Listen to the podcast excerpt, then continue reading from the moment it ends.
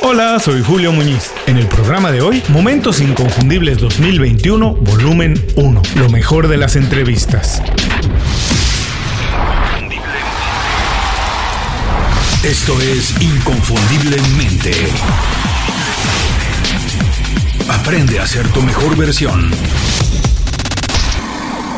Muchas gracias por escuchar el programa de hoy, primer programa especial de 2021. Aprovechamos estos días que casi todo el mundo se toma un poco de tiempo de descanso para revisar las entrevistas que se han publicado hasta la semana pasada. La verdad es que el nivel de invitados en lo que va del año ha sido extraordinario. Estamos muy contentos en Inconfundiblemente. Cada uno de ellos, en su terreno, es un superestrella. Todas las entrevistas están llenas de buenos consejos. Escoger un fragmento de la conversación es injusto y al mismo tiempo es muy difícil. Siempre me quedo con ganas de poner más. Pero bueno, sería imposible que daré un programa larguísimo. Espero que igual que a mí, escuchar estas píldoras que rescatamos te inspire para escuchar la entrevista completa. Te aseguro. Si quieres sobresalir en tu trabajo y desarrollarte profesionalmente, escuchar las entrevistas es tiempo bien invertido. No vamos a esperar más. Vamos directamente al especial Momentos Inconfundibles 2021, volumen 1, lo mejor de las entrevistas. Álvaro Echeverría. Exactamente, porque pero en particular no es una idea muy revolucionaria, si lo pensáis. Nosotros hacemos algoritmos para ayudar a la empresa a usar menos vehículos en las calles. De esto, en el mundo como académico existen los 60 habían software como nosotros de hace un montón de tiempo. Entonces, si yo hubiera idolatrado mi idea, en realidad hubiera demorado mucho el pensar que por sí mismo no es una idea como revolucionaria. Lo que sí es revolucionario es lo que construimos en torno a eso. Entonces, cuando nos pusimos a trabajar, nos empezamos a dar cuenta de un montón de cosas que pasaban. Hoy habían clientes que no, eh, no, no, encontraban muy cara un tipo de solución, los algoritmos no eran tan buenos. Empezamos a, a, conversar con gente y nos empezamos a dar cuenta que había que profundizar esa idea. A veces uno la otra vez como el título de tu idea piensa que el título es muy bueno, pero en realidad lo importante es por qué fuimos exitosos hasta ahora, porque hemos crecido en todo la TAM, porque nos pusimos a escarbar en la idea hasta que empezamos a encontrar las cosas que a los clientes sí les generan valor y por qué me iban a comprar a mí y no a otro. Entonces, ahí es donde surgió de verdad la empresa y el emprendimiento, cuando empecé a dedicarme a entender al cliente y no pensar que mi idea era muy buena, sino que lo que verdaderamente era bueno era entender al cliente que tenía un problema. Ana Romero. Entonces, eso es importante que la gente entienda. ¿Qué historia te quieres contar? No se trata de, ah, Julio Muñiz o la gente que vemos en la televisión o la gente que vemos haciendo cosas exitosas, seguramente la han tenido fácil, pues seguramente no sé qué cosa. No, no, no, no. Hay que aprender a dejarnos, por eso yo te digo, la vida es muy corta. Cuando entendamos que la vida es muy corta y entendamos realmente la palabra empatía, para la gente exitosa y para la gente no exitosa, para ambas personas, vamos a realmente tener la empatía en la cancha y vamos a pensar y a sentir antes de hablar de cualquier persona, incluidos los artistas, las artistas. De verdad, ¿cómo yo tengo éxito? Yo no entro en chismes, yo no entro en huevadas. O sea, a mí me cuentas un chisme, lo siento, no tengo tiempo. Cuéntame de, cosas que me van a agregar valor, cuéntame de, eh, no sé, de cómo hacer negocios, cuéntame de cómo vamos a agregar valor a la gente, cuéntame de eso de chismes eh, no, no me interesa hablar de la vida de otra gente, a mí me interesa hablar con la gente, que es muy diferente. Ojo, repito, aquí yo no soy Gandhi ni la Madre Teresa de Calcuta, que algunas veces, escucha, me, me, me ticará querer escuchar, sí, algunas veces, porque soy ser humano, pero ¿sabes qué? Tengo la conciencia necesaria para yo misma autoubicarme, no autocontrolarme, autoubicarme. Y, y otra vez on track, en el camino correcto, ¿sabes? O sea, es así, porque si tú vas a dejarte dominar por lo que pasa allá afuera, estamos, estamos cagados todos. Porque mira, allá afuera hay un virus que nos está matando. Qué absurdo sería que entre nosotros, los seres humanos, nos matemos y las palabras matan, Julio. Hoy en día, el 80 o el 90% del trabajo es digital. Por ende, tu reputación y tu marca personal y o profesional es digital. Por ende, es importantísimo que la gente piense y sienta antes de escribir algo, no solamente en LinkedIn, en Twitter, en Facebook. Y aquí, ojo, tampoco estoy diciendo, ay, sí, hay que ser felices todos como los unicornios. No, usted puede tener pensamiento crítico, yo también lo tengo, por supuesto que sí, pero tener pensamiento crítico no significa ser hijo de puta. Se puede tener pensamiento crítico siendo Por supuesto que sí. Agustín Peralt. Lo fácil es solucionar tus ineficacias desde el trabajar muchas horas, ¿no? Mm. Los americanos ya le han puesto este nombre, ¿no? La llaman work smarter, no harder, y no puede haber mejor definición para ello. Lo que ocurre es que el aprender a trabajar de manera inteligente requiere un proceso y requiere una serie de aprendizajes, que es precisamente lo que he intentado con el método FASE. ¿no? El método FASE, el FASE es el acrónimo de foco, atención, sistematización y energía. Y de lo que se trata es de que a través de estos cuatro pilares logramos que una persona mejore y lleve a cabo un proceso para lograr su máxima efectividad con un objetivo final, que es que tengas luego seis hábitos claves, keystone habits, como también dicen los americanos, seis hábitos primordiales para poder tú ser productivo de una manera bastante natural y sin grandes complicaciones, ¿no? Como antes decía, lo primero que trabajamos, porque es la base de todo, es la energía. Tú mismo lo has dicho. De nada sirve meterle muchas horas si a partir de un, momento determinado tu energía baja en exceso, ¿no? De hecho, yo digo mucho, no gestionamos tiempo, gestionamos energía. ¿no? Esta es una primera parte. Segunda parte, y en relación a los líderes de las organizaciones, hay que tener técnica para saber qué puedo delegar y cómo delegarlo. Y digo técnica porque sí que es verdad que detrás de estas metodologías hay una serie de técnicas aprendidas porque has leído, porque las has perfeccionado por tu propio eh, aprendizaje con clientes. Y la técnica de delegación no es solo cómo delegar, sino cómo identificar cosas delegables. Fíjate que ya con la energía ya las, las, horas son de más calidad. Segundo punto, con la delegación ganamos tiempo. ¿no?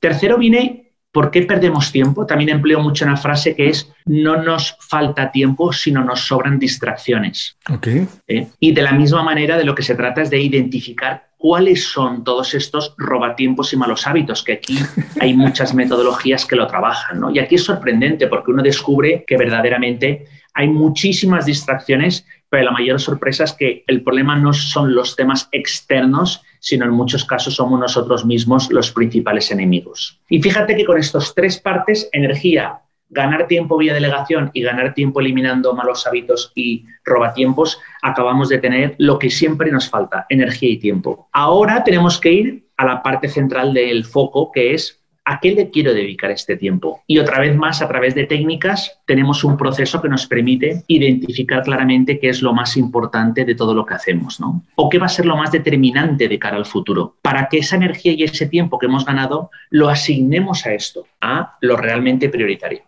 Y vamos ya a la parte de la A de atención. La atención plena, en mi caso, se refiere al, deep work de Cal Newport, ¿eh? el, que seguro que lo habréis nombrado en el, en el eh, programa.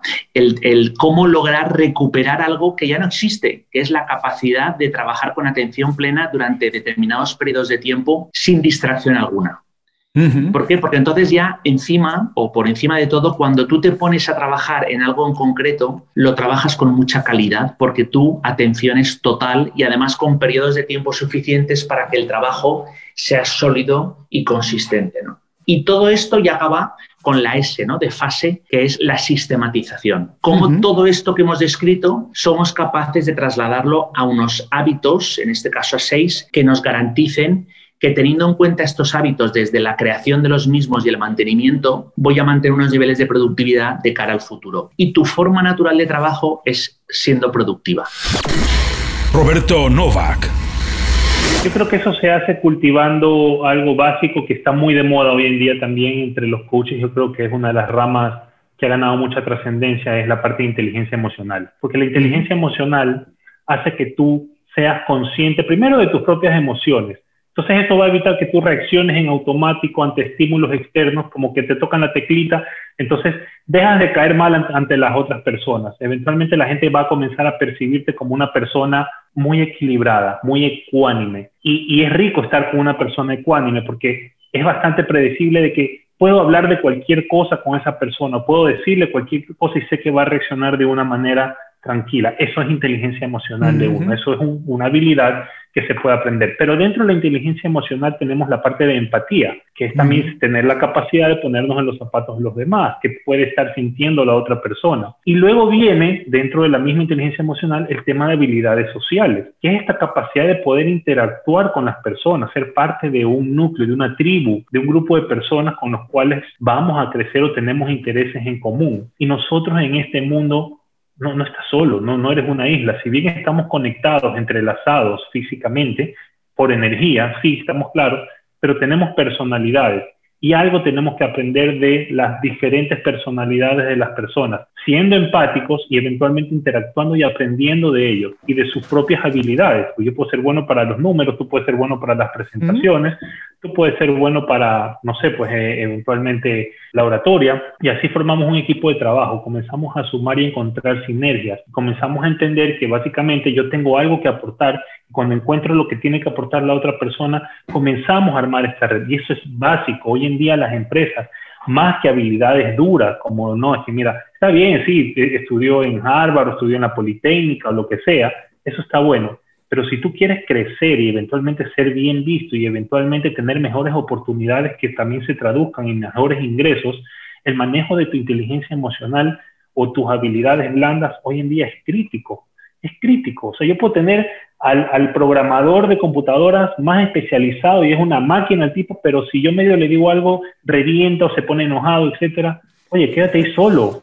O sea, nadie va a querer estar contigo. En cambio, si tú eres una persona colaborativa, que manejas bien tus emociones y eventualmente sabes trabajar en equipo, eso va a hacer que esta persona sea bien vista y la gente es como un imán. Oye, qué rico estar con este tipo, ¿ah? Me gusta, tiene buena vibra, entonces, eso hace que crezcamos como, como sociedad. Y esto va a nivel de empresas, va a nivel de ciudad, país, mundo. Entonces, eso es algo que tenemos que integrar. Inteligencia emocional, si tienen la oportunidad de tomar un muy buen curso sobre inteligencia emocional, yo lo manejo en realidad solamente a través de los coaching individuales. No he hecho un curso general sobre inteligencia emocional porque yo sí creo que este tema es, hay que, hay que ver en qué nivel está la persona. Yo puedo hacer un mm. curso general y hablarte de conceptos, pero ya entender en qué nivel de tu inteligencia emocional estás y cuáles son los puntos que tienes que trabajar, creo que sí es algo mucho más personal. Teresa Baró. Bueno, uff, este es un gran tema porque aunque no lo queramos y aunque queramos ser lo más democráticos eh, posible, hay algo que nos organiza a los seres humanos en sociedad, que es el estatus. Entonces, Ah, bueno, tú como sociólogo supongo que esto lo has estudiado mucho. Y claro, todos, queramos o no, transmitimos estatus, o alto o bajo o medio. pero, pero realmente no nos damos cuenta y los demás perciben en nosotros mm, nuestro estatus en una organización determinada o incluso en la sociedad. Eh, y esto pues, eh, se, puede transmitir a través de cómo hablamos, cómo nos movemos, eh, qué sitio ocupamos en una mesa. Hay mucho de no verbal aquí también. Ah, pero mm, mira, no se, no se es igual de tolerante con una persona con mucho estatus que con poco estatus. Se exige más a las personas de estatus bajo se exige más. Por eso, pues eh, tenemos que, bueno, si tú eres el jefe de una gran compañía, pues se te permite todo, ¿no? Porque como eres el jefe, eres el dueño, eres el que manda, pues entonces, y los demás se callan, te pueden criticar de espaldas, pero, pero los demás se callan, ¿no? Y en cambio, eh, no se permite pues ir desaliñado, no se permite em, hablar mal o atender mal a alguien cuando tú estás en, la parte básica de la pirámide, ¿no? en la parte baja de la cadena. Bueno, pues eh, la vida es así. De todas formas, esto es mucho más complejo. Había antes, hace unos años, muy pocos años, por ejemplo, pues a, las personas de la cúpula de una compañía se les exigía una determinada imagen, que vistieran de forma impecable, unos trajes, unas corbatas, una ropa cara, y en cambio ahora vemos a líderes los, hombres, porque en general son hombres más poderosos del mundo y del mundo económico, vamos a poner de, Google, um, Facebook, eh, etcétera, y van con una camiseta. Claro. Han hecho de eso incluso eh, parte de su identidad. Exacto, exacto. Por lo tanto, también esto está cambiando mucho. Pero, pero bueno, en general, las personas eh, que están situadas más abajo de la jerarquía tienen menos libertad de elección. Gio Sararri. El problema se da, sobre todo eso, cuando se da el trastorno, ¿no? que el trastorno ya difiere de la ansiedad. La ansiedad es la emoción o el mecanismo de alarma que nos advierte, nos dice, oye, cuidado, y que en muchas ocasiones, si existe un peligro real, pues, eh, pues eso nos, mantiene con vida, eh, ya mantiene con vida al ser humano. Pero claro, cuando se da el trastorno es cuando esos síntomas, por ejemplo, de ansiedad o esa reacción ansiosa es común, es cotidiana, se da en el día a día y se da ante situaciones que no tienen nada que ver con un, peligro real, como puede ser, por ejemplo, salir a la calle, o puede ser pues, la gente que tiene fobia pues, a, determinados elementos, como puede venir por traumas con el estrés postraumático, eh, como puede ser pues, eh, pues ante ciertos síntomas físicos. Pues cuando esas personas, eh, esos síntomas que sienten, por ejemplo, o esa rumiación de pensamientos, esos síntomas tanto físicos como psicológicos, le hacen, le limitan su vida, ¿no? Le hacen cambiar, le hacen evitar, por ejemplo, cierto tipo de situaciones que realmente no le harían ningún daño, pero esa persona las está evitando, pues cuando ves que reduce tu vida, que reduce tu mundo, que cada vez se hace más pequeño, cada vez te sientes más temeroso y cada vez esos síntomas, pues en vez de disminuir, se mantienen o empeoran, es cuando tienes que entender que tu vida está siendo limitada y condicionada por un trastorno, por un problema que lo podríamos tener cualquier persona, porque al final, como bien dices, son muchísimos los elementos y normalmente tiene mucho que ver con el estrés. Entonces, si hemos sufrido el trastorno o nos ha pasado, también puede ser incluso genéticamente, y vemos que nuestra vida eh, ha cambiado mucho hacia, hacia peor, si vemos que pues esos síntomas no los sabemos controlar, si vemos que no entendemos lo que nos pasa, si vemos que no sabemos cómo parar nuestra mente o esos pensamientos negativos, pues es cuando deberíamos ir a un terapeuta. Porque muchas veces las personas entre las que me incluyo, por ejemplo, creemos que podemos tener la solución a todo y muchas veces no es así, sobre todo cuando hay problemas psicológicos, eh, que la mente pues que tiene más neuronas que las estrellas que hay en el universo. Entonces hay que imaginar lo complicado, lo complicada que puede ser nuestra mente. y bueno, se ha estudiado, por ejemplo, que, por ejemplo, ante los pensamientos negativos, muchas veces las personas, al intentar evitarlos, lo que hacen es crear una obsesión que empeora la cosa. O sea que es por eso que muchas veces cuando veamos que no somos capaces de afrontar el problema, cuando veamos que no entendemos cuál es el problema, cuando estamos buscando fuera, en vez de entender que tenemos ansiedad, cuando intentamos pensar que tenemos cualquier otro problema, pues es cuando debemos decir, vale, mejor que me ayuden, al menos a posicionarme en el justo camino y saber cómo atender a este problema, porque si no se hace peor, se hace más duro y nos dura más tiempo incluso, al final pues eh, hay gente que, que convive con el trastorno de ansiedad durante décadas, y claro. Visita inconfundiblemente.com Descarga nuestras herramientas y aprende a ser tu mejor versión. Lourdes Boughton. Es que no hay que poner barreras, porque si el padre viene, a casa y ya tiene un problema en la oficina, si lo puede contar, porque el hijo lo puede entender, depende de lo que tenga, pues que lo explique y, pueden dar ideas y puede ayudarle. Y al revés, o sea, es que, ¿de qué vas a hablar en casa? Pues de lo, de lo que te ha pasado durante el día, ¿no? Entonces es ideal, bueno, a no ser que sea física cuántica, ¿sabes? Pues mira, me ha pasado esto, tal. Yo lo hago mucho con mis hijos ellos también lo hacen y, va muy bien, y así nos ayudamos juntos, nos felicitamos y todo eso, y es muy divertido, la verdad. O sea, es que la transparencia yo creo que es, la base de todo para, para, estar abierto, para, para recibir, para, para dar, para, para educar también desde el amor y desde la bondad y viendo al ser, al ser que ellos pueden llegar a ser.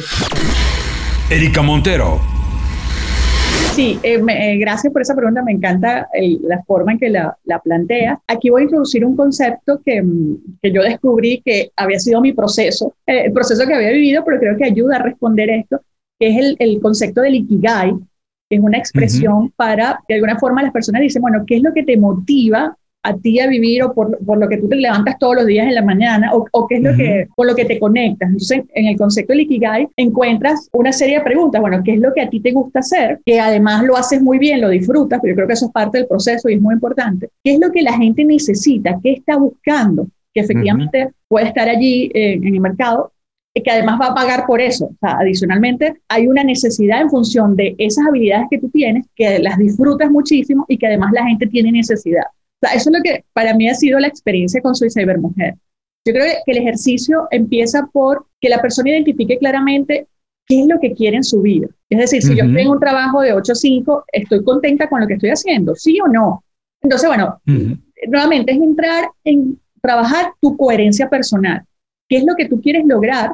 Y si lo que tú estás haciendo apunta a eso que tú quieres lograr. En mi caso, mm, yo siempre estuve como muy unida, o sea, lo que trabajé en el área de recursos humanos, me pasé por todas las áreas, pero siempre lo que más me gustó y de hecho trabajé en el mundo corporativo muy fuerte fue en el área de desarrollo. O sea, yo creo personalmente que cuando las personas aprenden, generan cambios y los cambios siempre nos ayudan a evolucionar. Es una espiral de crecimiento y evolución eh, que siempre genera bienestar, no solamente eh, profesional, sino personal, porque además yo siento que esa diferencia que a veces queremos hacer entre una cosa u otra es una línea muy delgada, porque en la medida que yo me siento bien como persona, eso va a florecer en todas las áreas de mi vida. Entonces, el primer trabajo es identificar, uno, qué es lo que tú quieres hacer, qué es lo que la persona quiere hacer, a qué se quiere dedicar. Y buscando conectar con ese propósito, por decirlo así, o con ese interés, porque a veces la gente dice, es que no consigo el propósito porque siente que es una algo muy profundo que tiene que.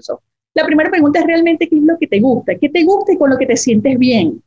Y por ahí van las pistas, creo yo.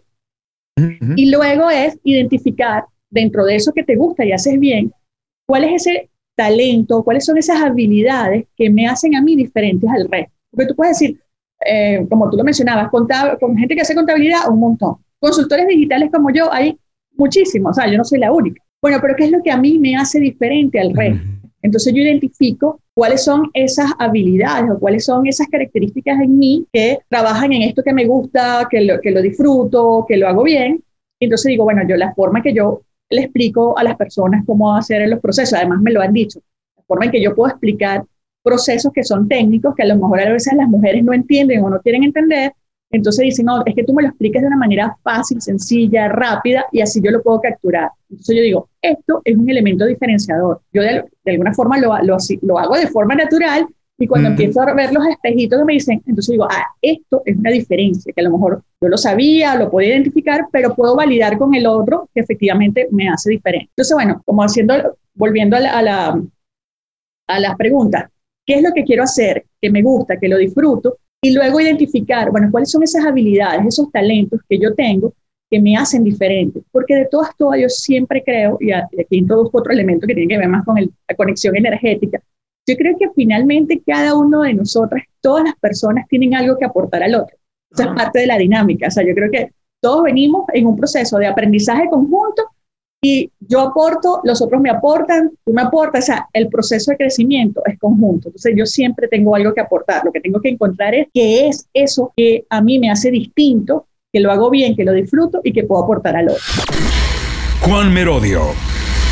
A ver, ser emprendedor tiene. No es todo tan bonito como parece, ¿no? Como bien dices. De hecho, es una montaña rusa, ¿no? A mí me gusta compararlo con estos altibajos. Muchas veces nos dicen, oye, sigue tu pasión y de eso puedes vivir. Bueno, cuidado. Es decir, si mi pasión es volar cometas, pues lo mismo, no hay gente dispuesta a pagarme por volar cometas y no puedo vivir de ello, ¿no? Entonces, creo que hay que juntar la pasión con algo que sea capaz de generar negocio. Esto es importante, porque no, no toda buena idea es generadora de negocio. Eh, creo que este es uno de los primeros de, no mitos, ¿no? Pero a veces lo podemos llevar a, malinterpretaciones, ¿no? Y en segundo lugar, la creencia de que para ganar dinero no hay que invertir dinero. O que un negocio en Internet se puede montar gratis, ¿no? Fíjate, decías los mitos eh, de, grandes emprendedores y normalmente se habla de los éxitos, pero normalmente no se habla de los no éxitos. Entonces, por eso, al final encontramos que hay más parte positiva o, de éxito que, de no éxito. Entonces, creo que es muy importante tener claro, es decir, primero tener un plan de negocio, tener claro dónde te vas a meter, qué, qué coste requiere. Cuidado con dejarse llevar con, historias de éxito, porque muchas de las que se cuentan no son del todo ciertas. Es decir, hay pequeñas cosas que no son del todo verdad o muchas estaban contextualizadas en otros momentos. No sé. Eh, hay una empresa, no voy a decir el nombre grande, pero que hace seis años empezó con, una, con 500 euros de publicidad en Facebook y hoy se ha hecho muy grande. Bien, estamos hablando hace seis años. Es decir, a día de hoy la publicidad en Facebook tiene un coste mucho mayor, por lo tanto, estaríamos descontextualizados. Entonces, yo soy de los que cree que al final eh, te puede tocar la lotería, no digo que no, pero por lo general, para hacer un negocio tienes que invertir. Ahora bien, tienes que ver cuál es lo mínimo que puedes invertir para validar esa idea de negocio, que creo que es lo primero más importante. Un negocio no es una buena idea, son cosas distintas, aunque pueden juntar, ¿no? A veces hay gente que dice, oye, tengo una idea buenísima, no existe en el mercado, nadie la ha hecho. Bien, si esa sensación te, te sucede, cuidado. Si no existe en el mercado, pregúntate por qué. Porque con la de millones de personas que hay en el mundo, es muy difícil que seas el primero que se le ha ocurrido una mega idea. No me lo creo. Normalmente si no está en el mercado, es por alguna razón o porque ya alguien la ha probado, porque no hay tracción. Entonces, justamente si pasa eso, vete con, como decimos, con pies de plomo, ¿no? Pero con todo esto, quiero sacarle el lado positivo. Hay muchas opciones. Lo importante es que aprendas cómo poner un negocio en el mercado con el mínimo producto viable o el método Lean Startup, ¿no? que son métodos que con poquitos recursos puedes validar si es un negocio y a partir de ahí hacer lo que Iván Vázquez. Eh, muchas veces dicen, no, tú puedes, lo puedes lograr, eres lo máximo, eres el mejor. Lo único que hace falta es que le eches ganas.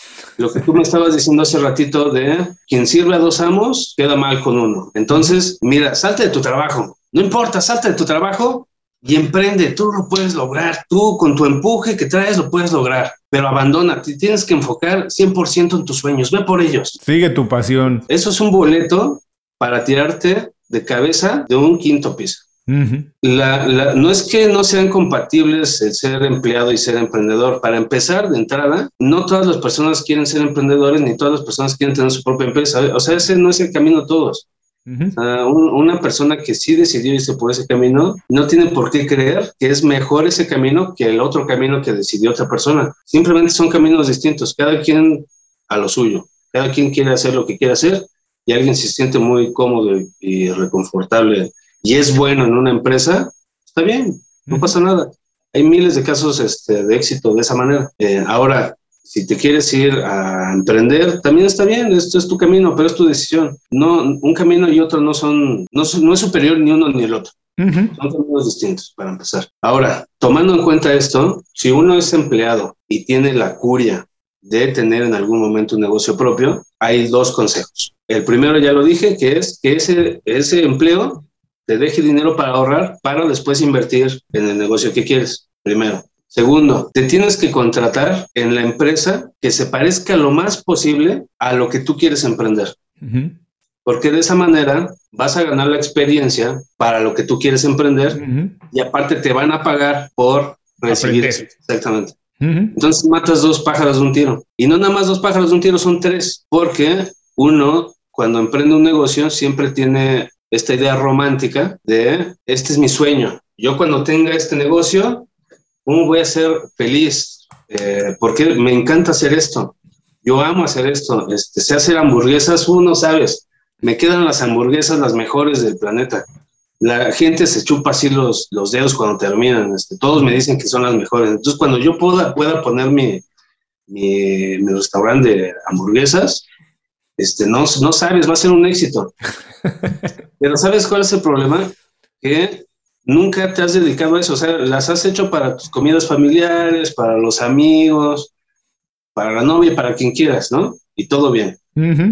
Pero cuando te enfrentas al reto de hacer hamburguesas iguales, día tras día, tras día, tras día, durante años, el cuento es completamente distinto. Eh, lo que tú suponías que te encantaba y amabas, lo vas a terminar odiando, porque lo vas a tener que hacer todos los días. Y aparte no, no solo es hacer la hamburguesa, sino todo lo que conlleva la organización de un negocio, que no es poca cosa. Entonces, la mejor forma de saber de si tú realmente amas ese camino y si estás dispuesto a, recorrer ese tramo es contratándote en una empresa en donde ya te enfrentes a ese reto de hacerlo día tras día, tras día, tras día. Y cuando ya lo hiciste así, dices, sí, me sigue gustando, pues esto es lo que quiero. Dices, bueno, ya me enseñaron, ya aprendí, ya me pagaron, y ya me puedo aventar, ¿no? Miriam Marín. Yo creo que todo el mundo debe tener sus herramientas básicas. Para la búsqueda de empleo perfectas. Tienes que tener un buen currículum, de ahí me, respaldo bastante de mi experiencia con, currículum y trabajo. Tener un muy buen currículum, tanto si lo puedes elaborar por ti mismo como tirar de servicios de mentoring como, como estamos ofreciendo, no solo ya en el contenido, sino también en la forma. Estamos en una sociedad muy visual, al final eh, claro que, rascas y, lo importante es el contenido, pero la forma es muy importante, el tener una buena plantilla de currículum, por ejemplo, ¿no? Ah, y tener una muy buena herramienta de base hecha, tanto del currículum como de la carta de presentación. Para mí es muy importante LinkedIn. Es verdad que LinkedIn te diría que para según qué perfiles profesionales tiene mucho más sentido y para otros, lo que comentábamos antes, ¿no? No sé hasta qué punto vale la pena poner tanto, tanto esfuerzo. Eh, esto ya, si, si, si, la persona tiene un coach o un, un mentor, eh, se, se, puede hablar en qué, en qué priorizar. Y a partir de aquí, adaptar siempre que puedas estas herramientas a la vacante a la cual vas a postular. Calidad versus cantidad. Adapta tu currículum, pónselo fácil a la persona que lo va a recibir y lo va a evaluar. Aumenta las posibilidades de éxito, de conseguir el objetivo, de al final es que te llamen y te convoquen para hacer una entrevista. Y en el cara a cara tienes muchas más herramientas como para, para explicar el por qué te quieren contratar a ti, ¿no? Comentábamos en algún artículo con el que, con el que hemos colaborado, Julio, la importancia de, hacer este DAFO. ¿no? Nosotros recomendamos hacer este DAFO, esta técnica ah, orientada o creada más bien para definir estrategias empresariales, aplicarlas a uno mismo, como si uno mismo fuera el producto, ¿sí? y ver qué debilidades tienes, qué fortalezas tienes, estas variables internas en relación a otros posibles candidatos y candidatas y qué oportunidades y qué amenazas, estas variables externas que están en el mercado. Porque así tu estrategia de búsqueda la vas a orientar como mucho más objetivamente. Mm. ¿Sí? ¿Me explico lo que quiero decir? Es como profesionalizar tu búsqueda de empleo, me atrevería a decir, ¿no? Y no dejar margen a mucha improvisación y, y, a errores. Si te hacen una entrevista, si te dan la oportunidad de hacerte una entrevista, que es un momento crítico, no te puedes permitir el lujo de, fallar en cosas que si has preparado previamente, pues puedes hacer mejor. Antes de cerrar el programa quiero pedirte dos favores. Primero, si algo te pareció interesante o motivador y conoces a alguien que se pueda beneficiar con esa información, comparte el programa con ellos. Eso nos ayuda a todos. A ti por fortalecer tu red de contactos, a ellos por recibir información útil y a mí porque más personas conocen inconfundiblemente. Segundo, suscribiéndote a nuestro boletín para recibir de manera gratuita información, recursos, consejos e inspiración para impulsar tu desarrollo profesional o crecer tu negocio. Recuerda que lo que importa no es tener un trabajo o un negocio que te dé para vivir, sino un estilo de vida donde crezca lo mejor de ti.